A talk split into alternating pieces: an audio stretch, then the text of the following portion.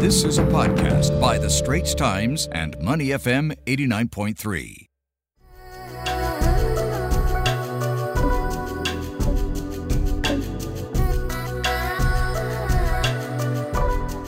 Time now to shine the spotlight on China. Is China looking less attractive to foreign investment? Well, the U.S. announcing a major Asia economic deal. How will this affect China?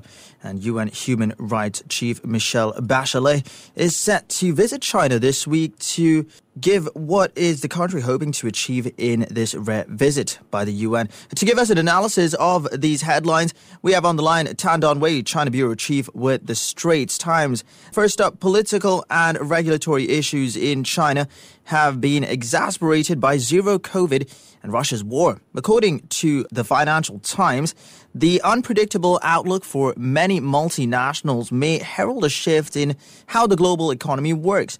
From your perspective, is China looking less attractive to, you know, foreign investment nowadays? Should the country be worried and do something to change their ways? Hi, good morning.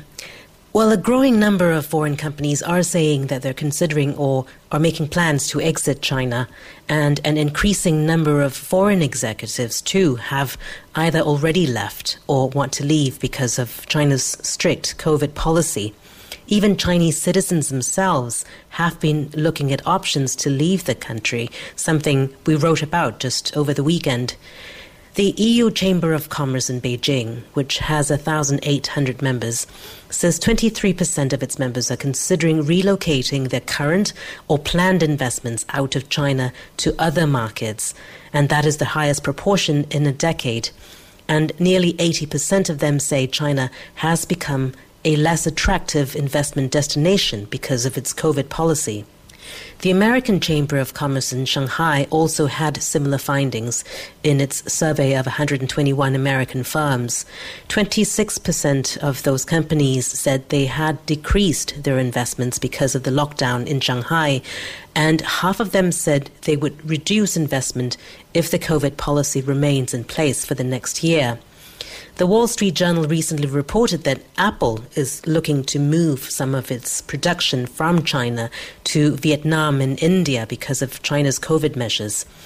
So there is a lot of uncertainty and gloom among foreign investors.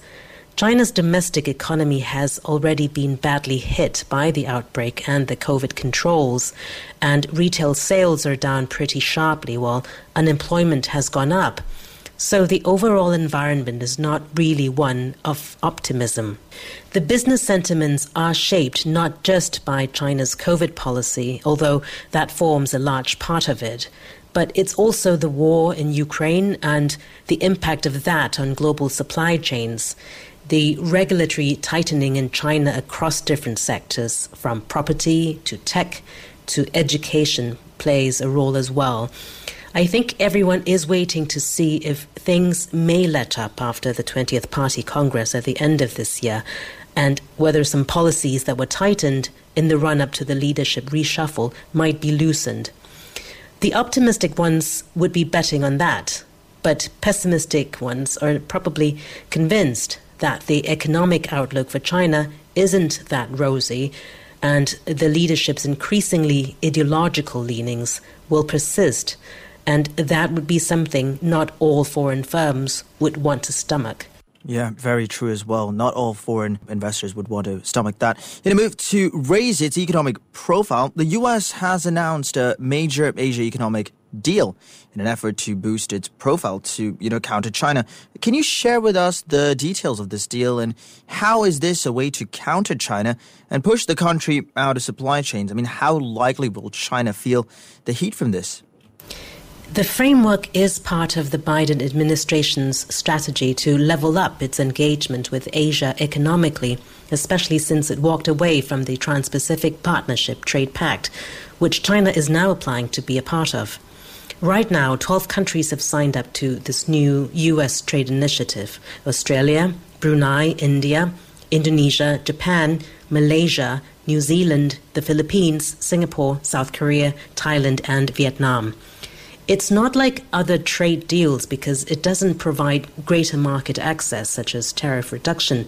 Instead, its members cooperate in four areas the digital economy, supply chains, clean energy infrastructure, and anti corruption measures, where standards have been set and agreed on. Countries can pick one of these four pillars to focus on, and negotiations can then start on the specific commitments that they have to meet, binding or non binding. And that process could take between 12 and 18 months. But beyond that, it's unclear what kind of potential damage this new pact will do to China, which already is the largest trading partner of many of the countries on the list and is also in regional trade groupings such as the Regional Comprehensive Economic Partnership or the RCEP. One potential impact could be that if these countries successfully meet the standards set out in this trade deal, they could become new manufacturing bases for American companies many of whom are already relooking at shifting their production away from China. This podcast is available on our Awedio app. That's A W E D I O. Like us and rate us. And now, back to our podcast episode.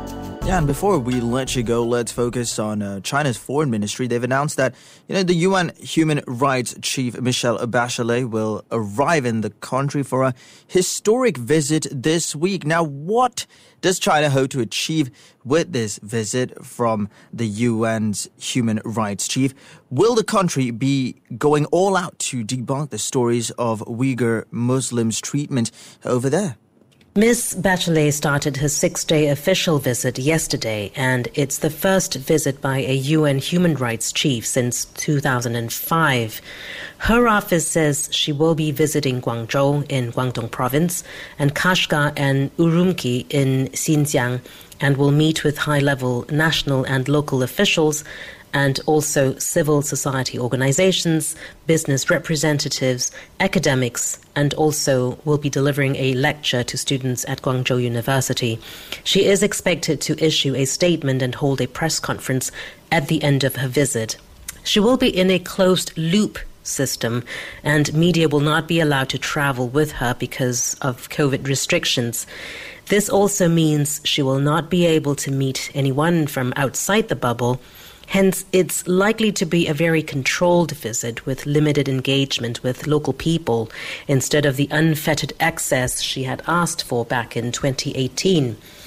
Already, the US and human rights groups have voiced concerns about what they think will be very limited access for Ms. Bachelet, and that her report after her visit would not capture what is really happening on the ground, specifically human rights violations against Xinjiang's Uyghur population.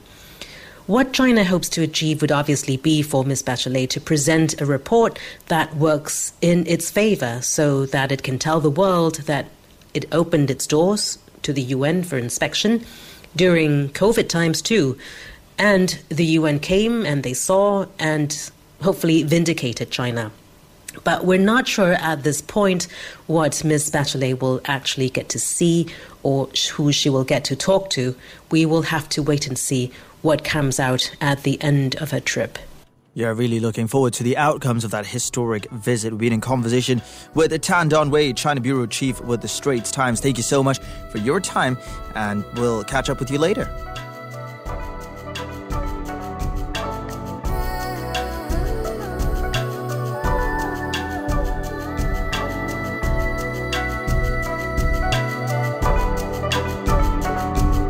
The Asian Insider Podcast channel is also available on Apple Podcasts, Spotify, Google Podcasts, and our Awedio app.